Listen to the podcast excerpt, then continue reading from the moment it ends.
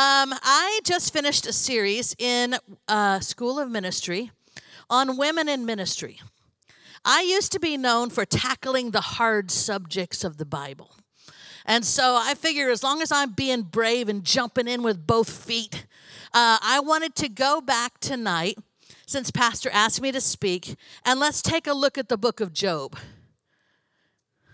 Now, how many of you know you can drown in that book? I have personally drowned in that book all right? So we're going that's where we're going tonight is i want to talk about the book of job because i think we can bring some light to it that we desperately need. You know pastor and i have traveled the world and we've ministered in a lot of different places overseas. And uh, matter of fact i've ministered in 30 some nations uh, actually, if you count islands, I've vacationed in 50 some. No, I've, I've traveled to 50 some nations around the world, but I ministered in 30 some. And even in some of the darker places of the world where not much knowledge of God has gone forth, most people know about Paul's thorn and Job. Why? Because the devil makes sure that gets out there to try to discourage people about the heart of our God. And you know, I was reading this afternoon, which don't read online, people. Anyway, I was reading, I Googled something about, you know, when did Job live? And I brought up this thing, and it was saying all these terrible things about God and what this book is supposed to have meant. And I'm like, dear Lord, I'm gonna, I'm gonna send you a tape after tonight. Because uh, they were like, you know, God and the devil, they were just having some weird one upmanship, one contest, you know. And poor Job, his life was destroyed in the middle. And I'm thinking, dear God, everybody needs to move away from you so lightning don't hit you. Uh, but there is a lot of confusion about this book. And if we're going to understand it, one of the first things we need to do is put the book in perspective. Let me ask you this How many of you would like to be like poor old Job? Ah, we got one brave soul who knows probably where I'm going. A lot of people associate this book of Job with suffering. But suffering is only a secondary theme. Listen, if you're like poor old Job, you're going to have a dynamic revelation of God's nature and God's power in your life. You're going to have enough grace to pray for people who have mistreated and harmed you. You're going to rise above bitterness, anger, and unforgiveness. If you're like poor old Job, you're going to be healed. You're going to be one of the wealthiest people on the face of the earth. You're going to be an incredibly successful business person. You're going to have the most beautiful daughters in the land. You're going to have God Himself bragging on you. Now that's something to attain to. And you're going to live to a ripe old age. Job lived to be between 200 and 250 years old. Job lived a long, prosperous, blessed life. And the suffering we see chronicled in the book takes place over a very short period of months. It wasn't nine tenths of his life, it was a few months out of over 200 years. How many of you have ever had a few bad months? The rest of Job's life was spent in great blessing and great prosperity. The book of Job is basically a snapshot of Job at the worst moment of his life. Okay, so imagine that they're creating this yearbook of humanity all right? And they're going to come to your house and they're going to get your picture. And then for all generations henceforth, that picture is going to represent you, okay? We're just pretending. Hang with me a minute. So at three o'clock one morning, Somebody's beating on your front door and they won't quit. They won't go away. So what do you do? You stumble out of bed with your hair every which direction, you know. I, I know y'all get up like I do. It is every which direction, okay? Uh, and, you know, your teeth's not brushed and you're, you know, you got your jammies on, you're half awake and you stumble over to the door and maybe got some dried slobber down. anyway, and you throw open the door, you know, like, what are you doing? And they take a picture.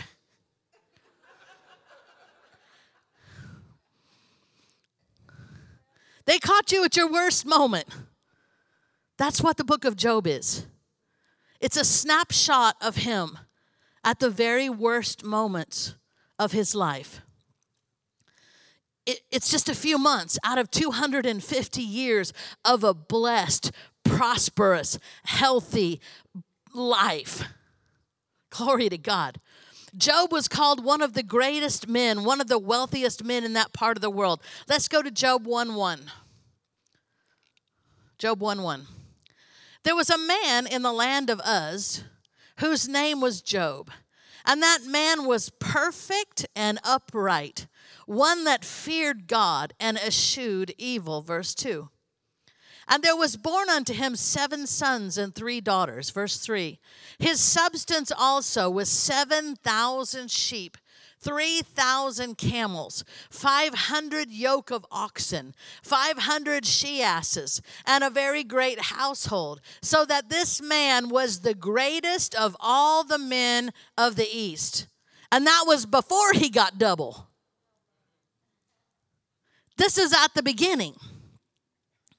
Remember that in the end, God doubled him. But before that happened, he had 7,000 sheep, 3,000 camels, 500 yoke of oxen, 500 female donkeys. If you figure up what it took to care for just the animals, you'll find out this was not some mom and pop operation. People estimate Job would have had around a thousand employees or servants to take care of the animals. His ranch would have been about a half a million acres. In today's dollars, his worth was over 125 billion. B. Billion. Annual income would have been approximately 100 million dollars. And later, Job got twice that much. I tell you, if somebody says you're just like poor old Job, you ought to raise both hands, thank God, do a jig, because you are a blessed man or woman. Job is believed to be the oldest book of the Bible, meaning it was the first one written down. He had no Bible written to learn the character of God to see how God dealt with Adam and Noah and Moses and Abraham, Isaac and Jacob. Matter of fact, he probably came before them, the majority of them anyway. So let's say that the foyer lights are on, but the sanctuary lights are not, not even the exit lights. Uh, you know, if I was feeling really froggy, I would have had them turn them all off so we could see how dark it would be in here. But let's say it's so dark in here that you can't see your hand in front of your face.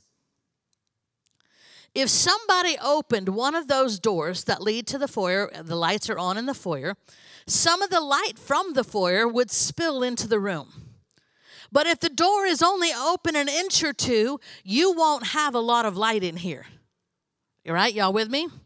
You could make out some vague shapes, perhaps see a few chairs, and maybe that the, what the carpet color is. But the more the door is open, the more light that can come in, and the more we're able to see. With only a little light, things may look different than they truly are. Have you ever looked at something, especially when you were a kid, and you're like, what is that? That Looks like a monster. And then, you know, finally you you yell get up the courage to yell and your mom and dad flip the light on and it's your hamper with your t-shirt strung over. You know what I mean? Uh, things look differently in the dark than they do when all the lights are on. What is my point? The book of Job represents knowledge of God where the door is just cracked at its very smallest point. And we need to be very careful to interpret the Old Testament in light of the New. That is actually a one of the principles of, of correct Bible interpretation is that we uh, we interpret the Old Testament in light of the more knowledge we have from the New Testament now. Why? Because the door is open further, more light is in, we can see more clearly. All right, are y'all with me? Now we have great revelation and we can see and know tons more about God than they had access to in the Old Testament. We should not try to interpret the New Testament in light of the Old. We need to interpret the Old Testament uh, in light of the new, where the door of revelation is more open, where we have more light. And don't get confused uh, about that. Don't get confused about the New Testament because of something that was said in the book of Job. Are you with me? Listen, there's all kinds of stuff that was said in that book. I, don't know. How many of you ever tried to read it? How many of you got lost and knew you were in over your head before you got very far? Job lived before the law was given. Job wasn't an Israelite because the Israelites were descendants of Jacob. He was at the very most a contemporary of them, maybe even before them. All right? He had no covenant with God. He had very little knowledge of God. And Job said a lot of things about God that weren't true. Are you with me? Okay, don't throw anything.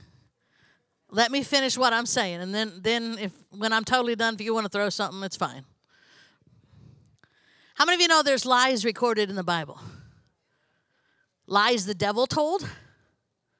When he said to Adam and Eve, You shall not surely die.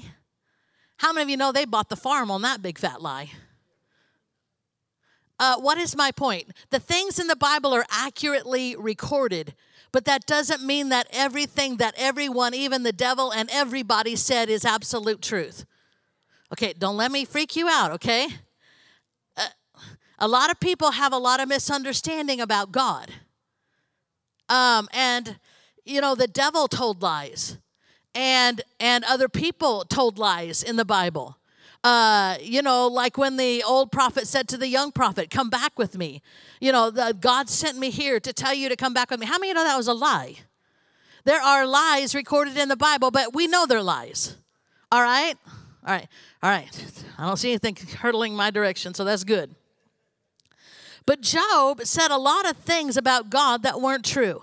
How do we know that? Let's go to Job 38, verses 1 and 2. At the end of the book, God shows up. Then the Lord answered Job out of the whirlwind. God appeared in a whirlwind at the end of the book and said, verse 2 Who is this that darkens counsel by words without knowledge?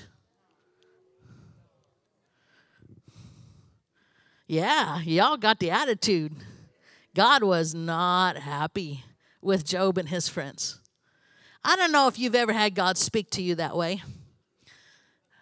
I I have I'm a truth teller. I tell the absolute gospel truth, sometimes at the absolute wrong moment. Do you understand what I'm saying? But I, I'm a I'm a truth teller. And so when I get upset with God, you know, sometimes I just say what I'm thinking. And I was a teenager and I was really mad at God over something. And so I was in his face one night, you know, accusing him of not being faithful, accusing him of not taking care of me, accusing him of all kinds of stuff. And finally, I honked him off. Now, I don't know if you've ever had an encounter with God like that. Uh, it, his words to me are indelibly branded in my brain. I clearly heard him say, with great authority. Put away from you this mistaken attitude of distrust and this suspicious tone with which you're addressing me. Whoa! I, I mean, I'll tell you, I was probably 30 seconds from a lightning bolt. You understand what I'm saying? Uh, I was smart enough to shut up. But it took me a long time to realize what misperceptions I had of God. That God is good all the time. That He is a faithful, faithful God, faithful to His word, faithful to His covenant for a thousand generations. You know, I can tell you, I've walked with God for 50 some years now, and He is faithful to His word. I tell you, He has kept every promise He's ever given me. It may not have happened when I wanted it to, it may not have happened how I wanted it to, it may not have happened the way I thought it was going to happen, but He has always been faithful and true to His word.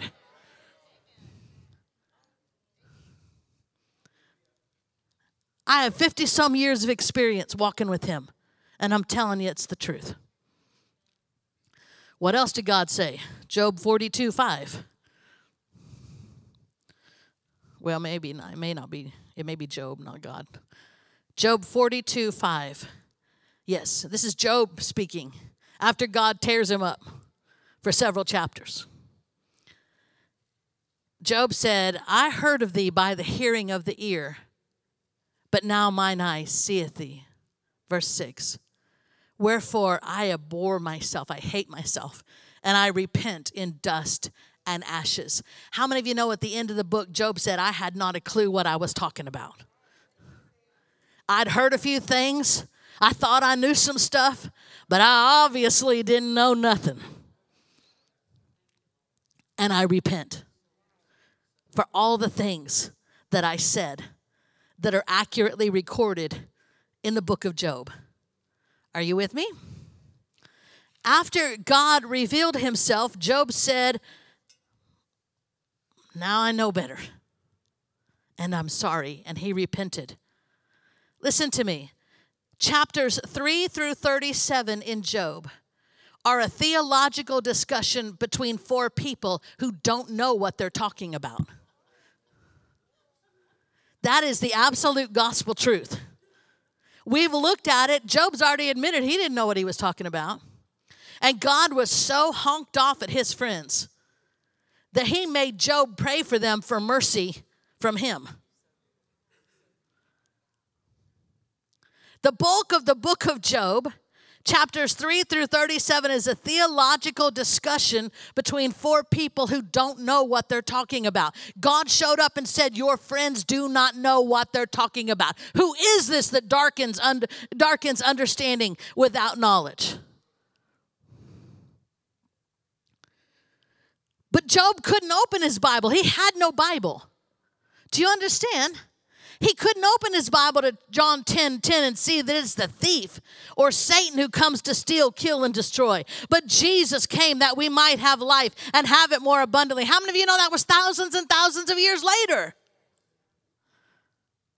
Job didn't know the difference. He'd heard a few things about God, and you just got to love his heart for not knowing much about God. His heart was so right before God. That's why the Bible says he was upright in all of his ways. And God knew it, and Satan knew it. You gotta love his heart, even if he had some squirrely thinking in the attic. He couldn't turn to see that Satan was the one behind sickness and disease. Job thought whatever came, came from God, good or bad. I won't ask you how many in our day think that exact same thing. If I hear one more time, everything happens for a reason. Well, yeah, because the devil is mean. That's the reason. But they're, what are they doing? They're blaming God for whatever it is bad thing that happened. Job couldn't read James 1:17 which says every good and perfect gift comes down from the father of lights with whom there is no variableness, not even a shadow of turning. God doesn't throw curveballs. You know what a curveball is? Something that looks like it's going to be good, it's right in there and at the last second it turns bad.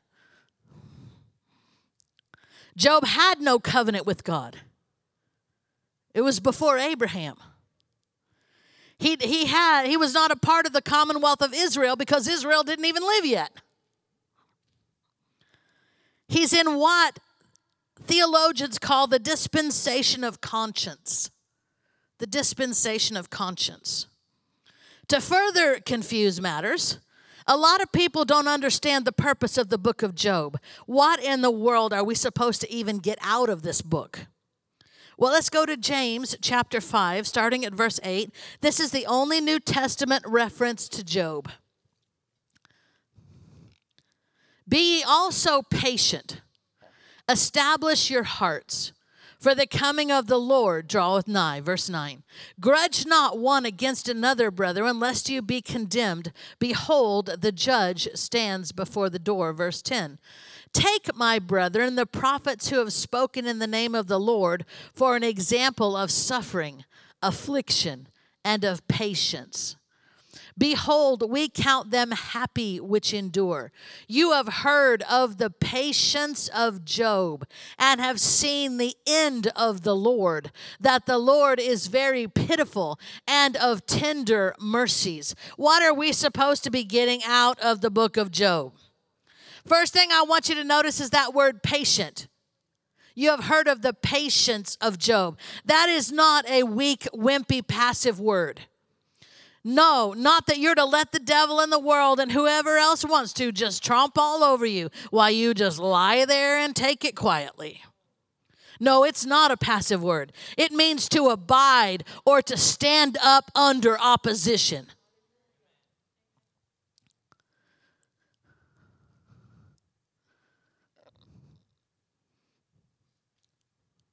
Not running from the pressure not giving in and giving up when the pressure came.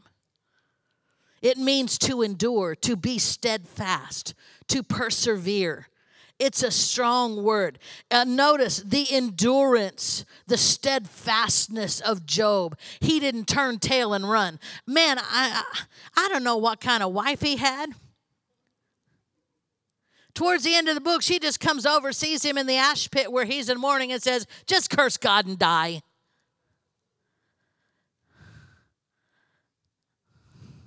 I tell you, getting the right one will make or break you.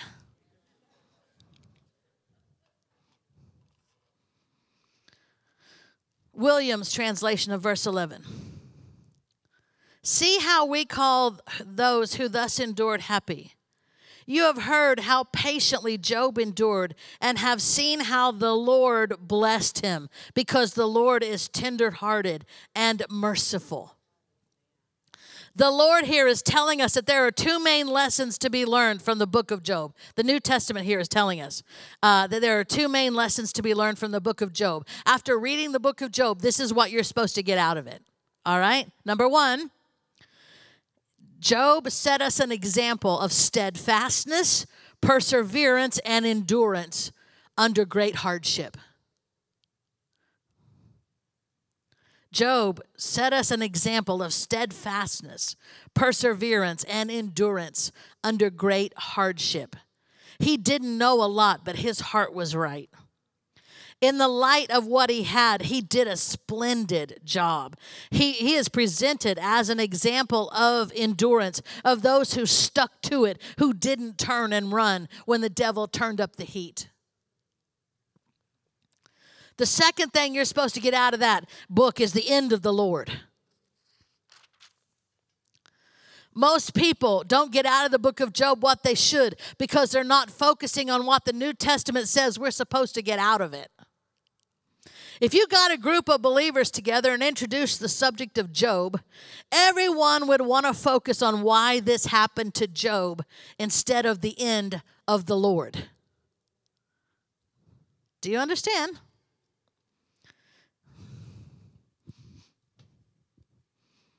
Sometimes when you're in a test, you can either see it through till you get to the testimony, or you can stop at the test, I moan why. Test, I moan. Break the word down in your brain. Test, I moan why. I won't ask how many of us have moaned why.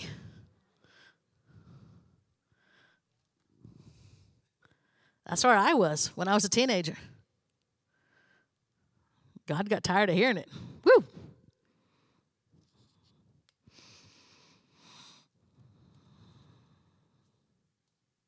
Listen to me. I was mad at God because some terrible things happened to me when I was a child that I was just coming to grips with as a teenager. But even if the Lord had explained it in that moment, I wouldn't have understood it because I didn't have the foundation in the Word to have understood what happened. Do you understand? Sometimes when stuff happens, you just got to keep following on to know. The Bible says, follow on to know the Lord. You just have to take his hand and keep walking. And eventually, I understood what happened. Eventually, I got the knowledge and the understanding, and He revealed to me and He showed me what happened and, and why, uh, why what happened to me happened and how He couldn't have done anything about it.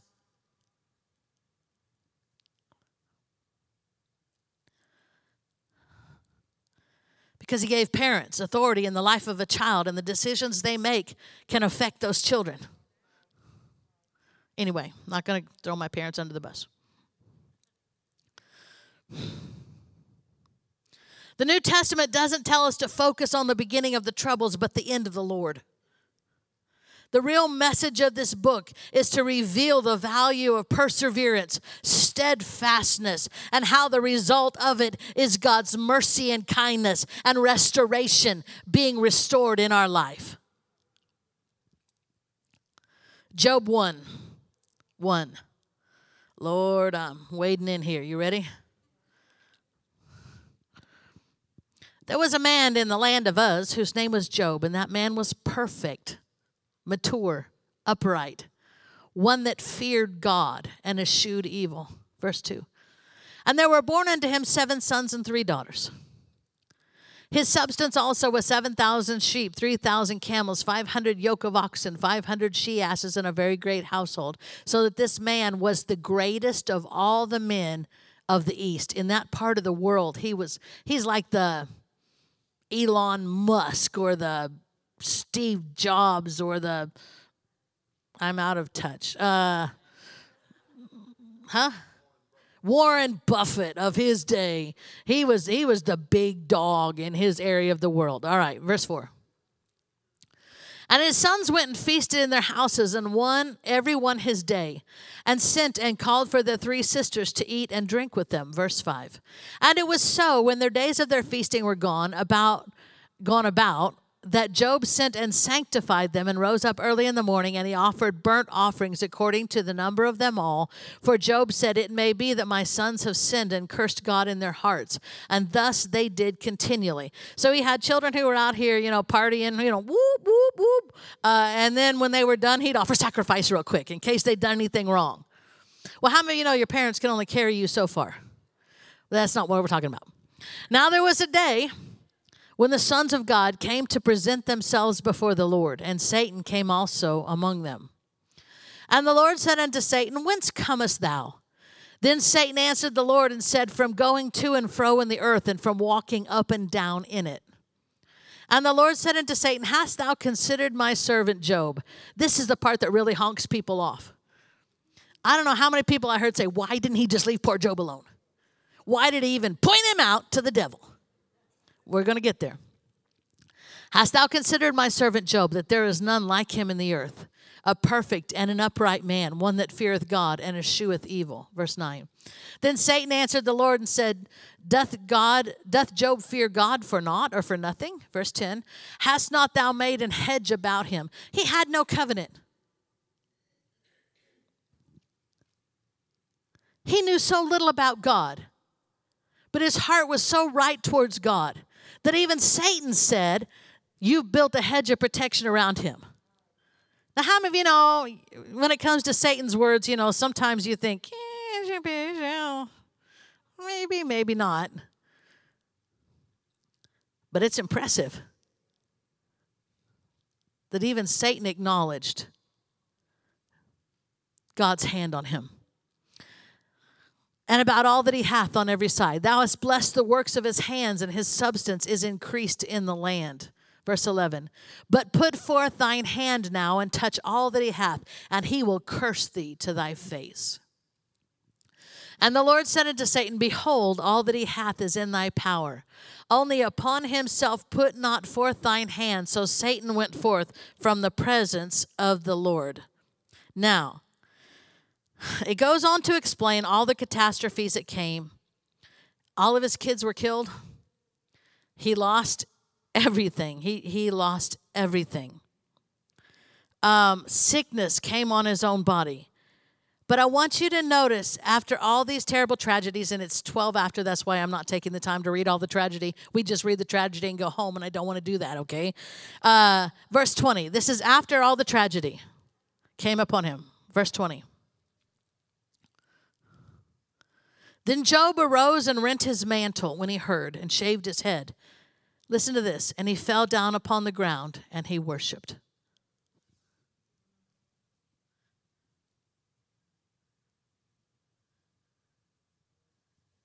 He just found out every child of his was dead. He just found out that it was all wiped out. And what did he do? He fell down upon the ground and he worshiped. My goodness, the heart of this man. I would like to believe I would react that way. Verse 21.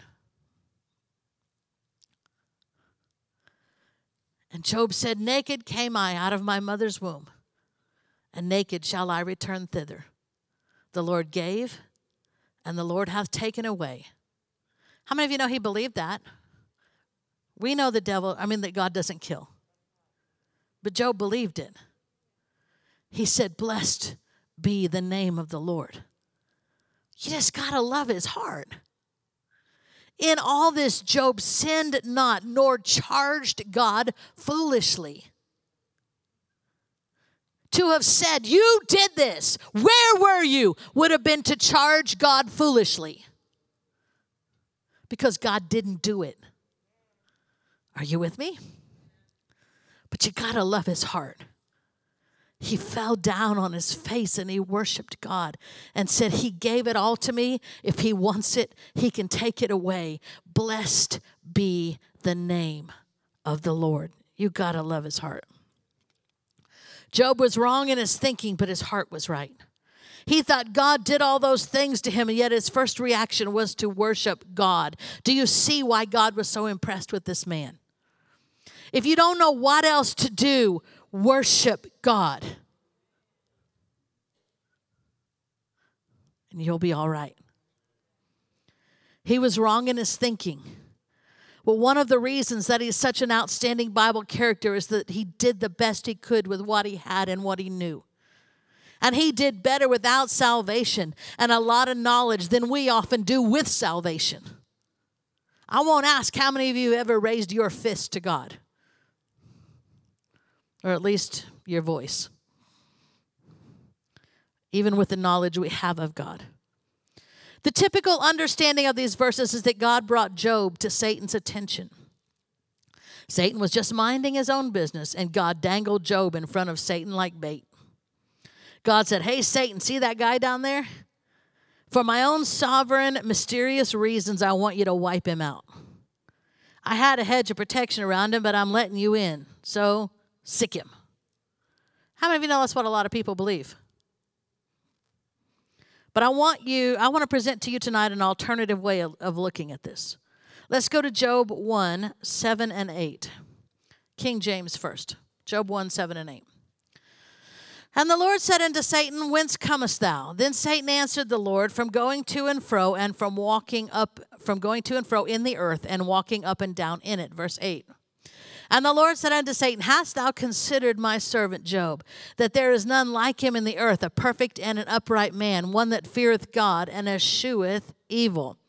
In my Bible, there's a footnote that says, Hebrew literally says, Have you set your heart on my servant Job?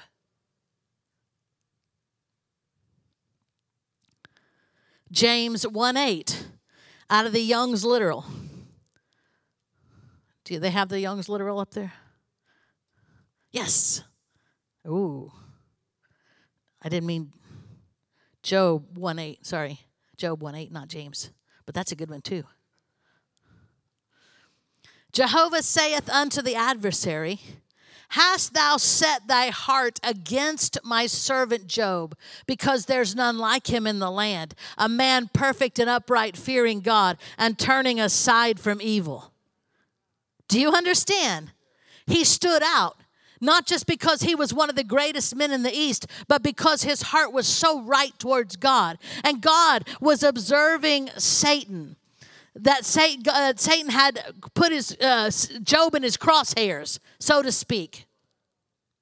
God saw what was happening here on the earth. Again, if you're going to understand the Old Testament, we have to interpret it in light of the New Testament. So let's look at 1 Peter 5 8. 1 Peter 5 8.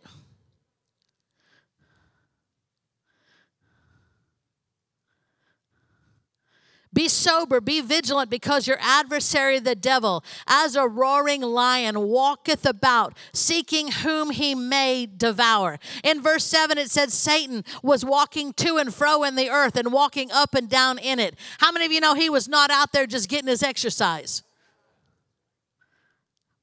Satan is determining his victims based upon who he thinks he may devour.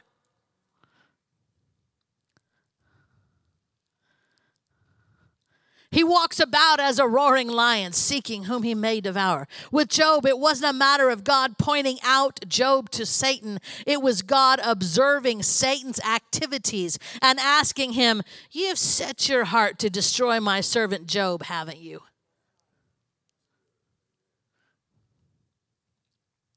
God saw that Satan already had Job in the crosshairs of his rifle scope. God saw that Satan was on the verge of attacking Job. He said, Have you set your heart on my servant Job, or have you set yourself against my servant Job? He is upright in all of his ways. Go back to verse, let's try seven. I love how God brags on him. Uh, I didn't mean there. Uh, uh, Job 1 7. I'm sorry, I'm not being clear tonight.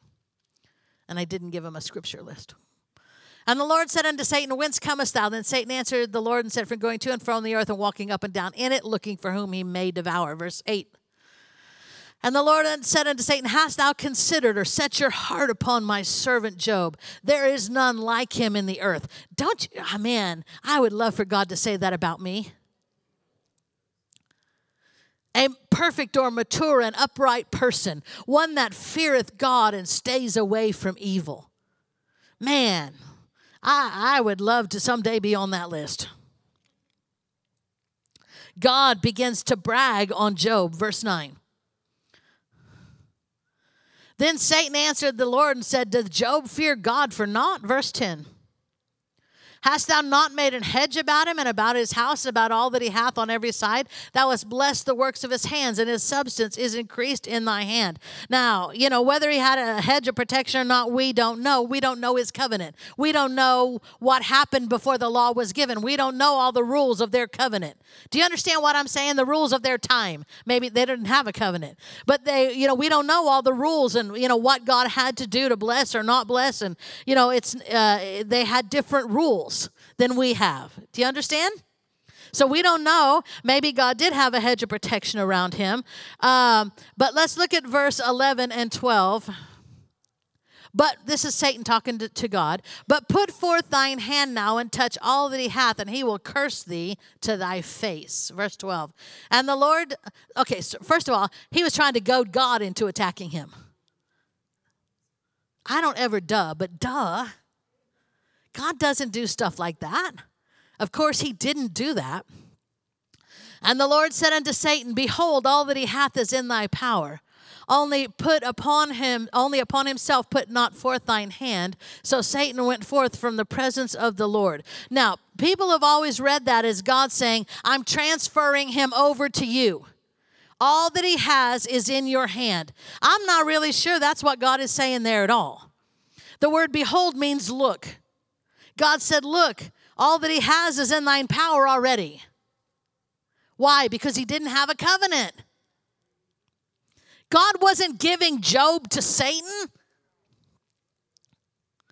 God was acknowledging the truth that was, which is, He's already in your hand. Are you with me?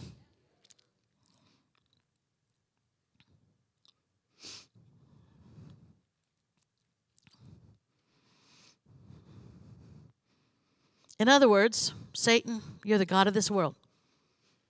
And he's a part of that fallen human race.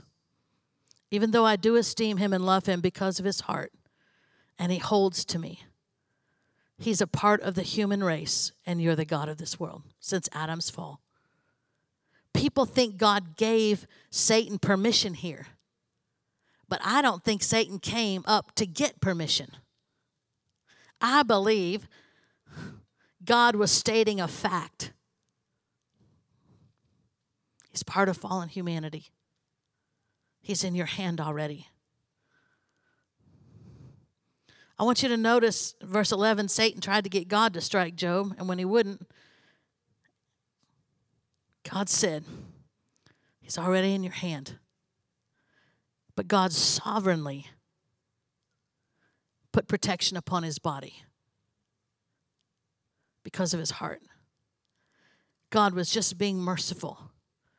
How many of you can say for sure that there was a time or times that God spared your life before you were ever born again? Before you ever had a covenant with God? Supernaturally, you got out of something you should never have gotten out of. Safe and sound, you lived through something you should never have lived through. What is that? The mercy of God. And the mercy of God was evident here. He said, You can touch all that He has, He's already yours. I can't stop that. Just don't put your hand on His body. God was looking for any legal way He could to help him. And even with us, He looks for any legal way He can find to help and bless us even before we know, knew Him. Genesis 3:15 why? Why would Satan do what he's doing? Why would he do, why would he attack, you know, poor old Job? Genesis 3:15. This is after the fall. He said, God, this is God speaking. He said, I will put enmity between thee, the serpent, and the woman, and between thy seed and her seed. It shall bruise thy head, and thou shalt bruise his heel. It literally says, Thou shalt crush. Uh, he shall, you shall bruise his heel, but he shall crush your head. How many of you know from that time Satan hated us? Well, really, he hated us before that because we're the sons and daughters of the living God. Why? Why does Satan attack? Why does he do mean things? Why does he, you know, people go through all these things? Because he's merciless, because he's cruel, because he's the God of this world. And he hates us because we're sons and daughters of the Most High God.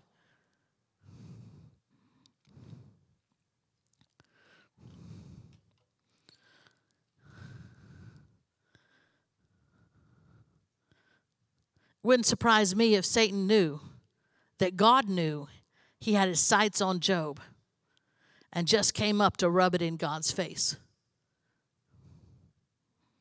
He knew that God loved and respected Job. What was Satan's objective? To kill Job? No. Verse 11. Job 111. But this is uh, Satan talking to God. But put forth thine hand now and touch all that he hath, and he will curse thee to thy face. Satan's objective was to get Job to curse God, to question God's integrity, to question God's honor, to accuse God to, to steal trust in God from Job's heart. How many of you know that's still true of us today? Do you realize that if Satan would have managed to take us out, all he, he would do is send us home early? Ooh, I get to go to heaven just a little bit earlier than I wanted to. Ooh, how many of you know, eh, ain't that bad? But if he can get us to curse God, to turn on God, that would have hurt God. Even with the things that Job went through, with the tests and trials and things that come to our life. What is Satan trying to do? He's trying to get us to get in the face of God like I foolishly, foolishly did and say, Your word is not true. You're not a God of honor and integrity. You're not true to your word.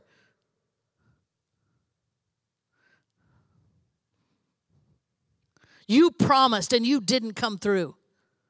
You're not a good God. You make sick and you don't heal.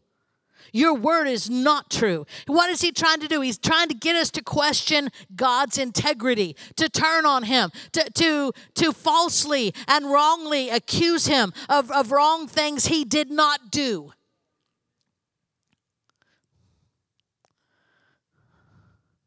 That's what hurts God.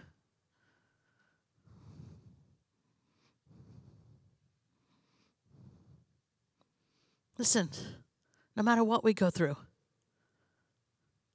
we got to understand what Satan's objective is. He's trying to steal your confidence in God. He's trying to steal your faith in God. He's trying to get you to shake your fist in the face of God. Why? Because as long as you trust Him, He's in trouble.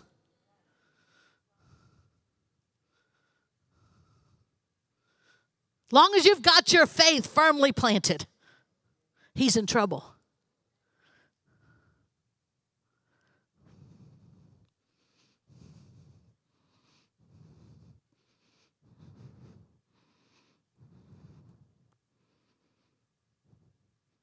He wasn't trying to kill Job. He was trying to get Job to falsely accuse God and get in God's face. How much of the world is doing that? Listen. God is a faithful, faithful God.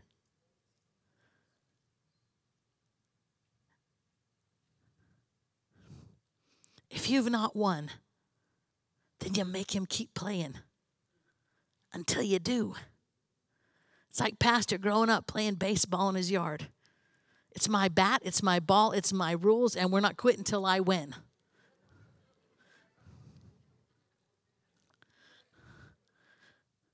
Listen, if it's not won, then it's not done. Did you hear me? You make him keep playing. Oh, oh, oh God didn't come through. He's not going to come through for you. You, you. you know, you're never going to get out of this. Your kids are never going to get out of this. Shut up and sit down. We're going to play some more.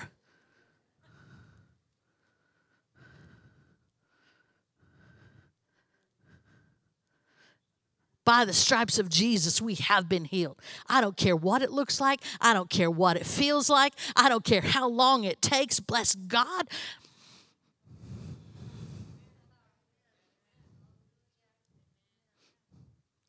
If you've not won, all that means is it's not done.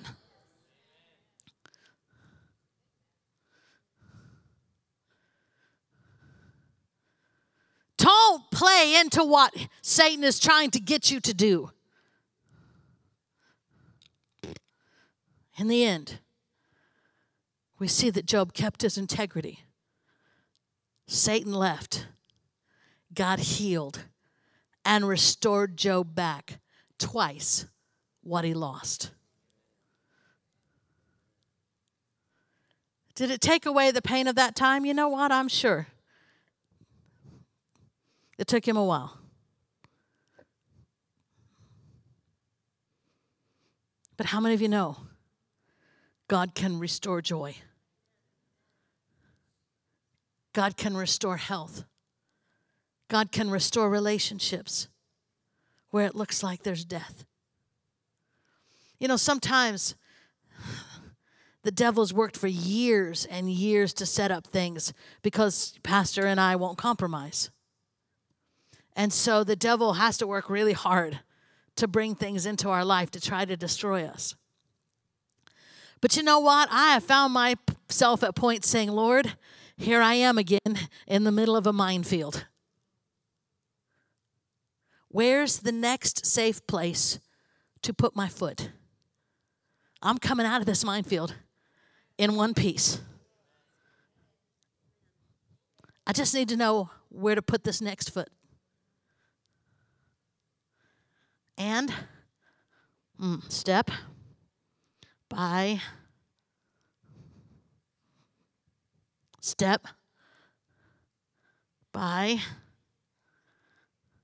step, He'll bring us out. You're going to find yourself on the other side. The scripture says, Yea, though I walk through the valley of the shadow of death, don't live there. Don't camp there. Don't stay there. Keep walking. Mm. Father, where? Where's safe? Mm. Okay. Now, for now, what, Father? Do you understand? He'll bring you out. Because we've seen, even in the life of Job, the end of the Lord, that he is full of mercy, that he is full of compassion, that he restores, and he restores double what the enemy has stolen. The Bible says if you catch a thief, they have to restore double. At least double.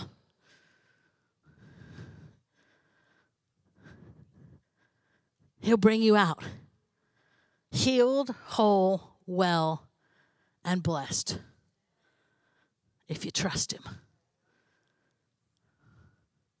Don't play into what the enemy's trying to get you to do, which is question God's integrity, question His faithfulness, question His integrity, and His willingness to back up His word. Trust me, as one who was on the other side of a thunderous rebuke from heaven. Thank God I was so young, or I might have, who knows what.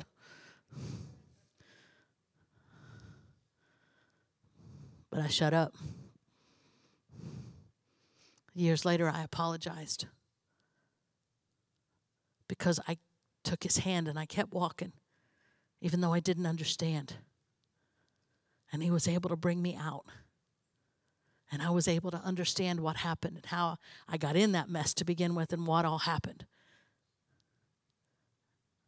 Do you understand? Satan's mean, he's cruel. But I don't want you to think, like so many think, that it was just some weird contest between Job and or the devil and God. No, God saw that Satan had him in his crosshairs and he called him on it. Do you understand?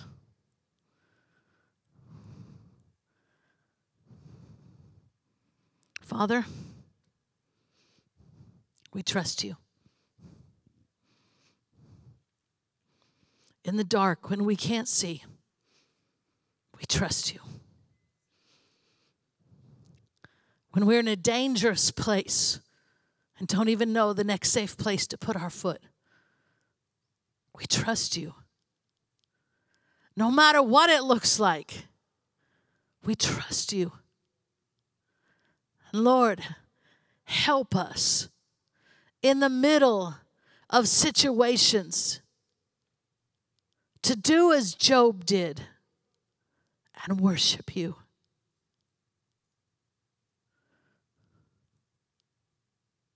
when we don't understand. Because you're still God. And Father, we know your goodness, we know your mercy, and we know you're bringing us out doubly blessed, everything restored.